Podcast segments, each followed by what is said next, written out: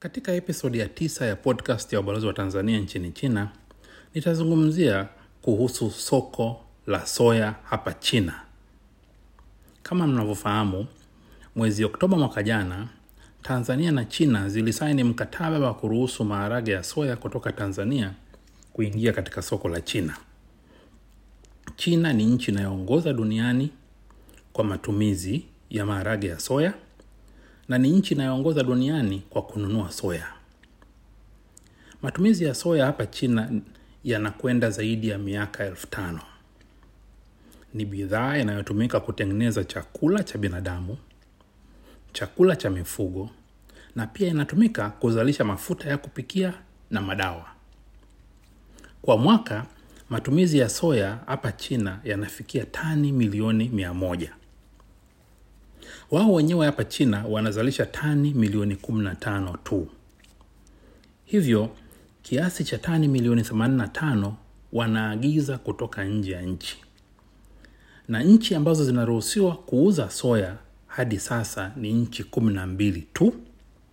Nchi hizo ni pamoja na Tanzania, Ethiopia, Benin, Canada, Uruguay, Urusi, Ukraine, Kazakhstan, Marekani, Brazil, Argentina na Bolivia. Kwa hiyo nchi za Afrika ni tatu tu na Tanzania ni miongoni mwa nchi hizo. Ndugu zangu, kitendo cha nchi yetu kuwa miongoni mwa nchi kumi na mbili zinazoruhusiwa kuuza maharage ya soya katika soko la China ni fursa kubwa na adimu kwa wakulima na wafanyabiashara wa Tanzania, kwani soko la bidhaa za soya ni la uhakika sana. Kama nilivyoeleza, katika bidhaa za kilimo wanazoagiza kutoka nje, soya ndiyo bidhaa namba moja.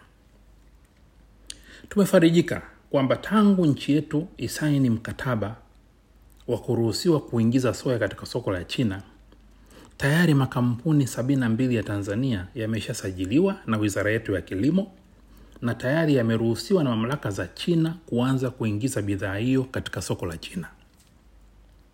Na tayari shehena ya kwanza ya tani 120 za maharage ya soya kutoka Tanzania imekisha kuingia ndani ya soko la China. Ndugu zangu, katika kipindi cha miezi mitano, yaani tangu mwezi Machi hadi Julai, tumeshuhudia makampuni mengi ya China yakionyesha nia ya kutaka kununua bidhaa hiyo kutoka Tanzania. Baadhi ya makampuni hayo yamewasiliana na ubalozi wetu hapa Beijing na mengine yameendelea kuwasiliana na baadhi ya makampuni ya Tanzania ambayo yamesajiliwa kuuza soya, yaani yale makampuni sabini na mbili. Aidha, katika ziara yangu wiki iliyopita katika mojawapo ya masoko makubwa ya hapa China katika jimbo la Henan walitueleza mahitaji makubwa walionayo ya kununua maharage ya soya. Kwa mwaka walikuwa tayari kununua hadi tani laki tano.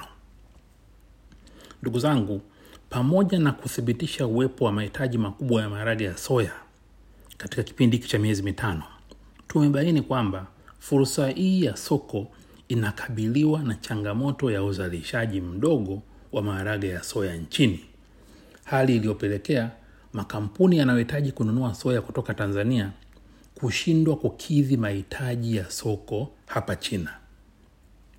Aidha, uzalishaji mdogo wa maharage ya soya nchini umepelekea makampuni ya Tanzania yaliyosajiliwa kuuza soya, yale makampuni sabini na mbili, kutafuta bidhaa hiyo nje ya nchi.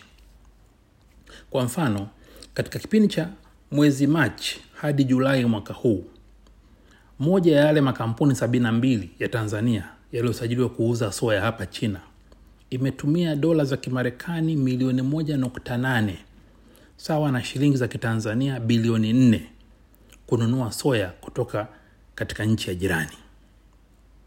Hii maana yake hizi fedha zote wamenufaika wakulima wa nchi ya jirani badala ya wakulima wetu. Tena wakulima hao wa nchi ya jirani baada ya kuona makampuni ya Tanzania yananunua soya kwa wingi, nayo yameongeza na wao wameongeza bei zao hadi kwa asilimia thelathini ya bei ya awali. Kwa kweli hali hii haifurahishi kwani serikali imefanya jitihada za kufungua soko hili kwa manufaa ya Watanzania, na hata rafiki zetu wa China wamelifungua soko lao kwa Watanzania. Hivyo wanufaikaji hawana budi kuwa wakulima na wafanyabiashara wa Tanzania. Ndugu zangu, nitumie fursa hii kuwaomba Watanzania wachangamkie fursa hii ya kuuza maharage ya soya nchini China kwa kuongeza uzalishaji zaidi ili kukidhi mahitaji ya soko. Watu wengi wanauliza, balozi, kuna soko? Ninawahakikishieni hata tukiwa na tani milioni moja za soya zote zitanunuliwa.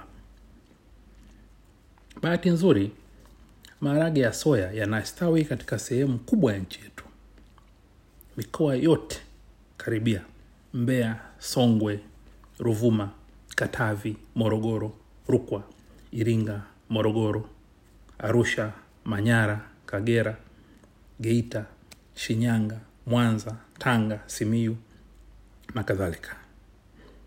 Ndugu zangu, tuichangamkie fursa hii, tusiipoteze, tujikwamue kiuchumi kwa kuuza soya katika soko la China. Asanteni sana.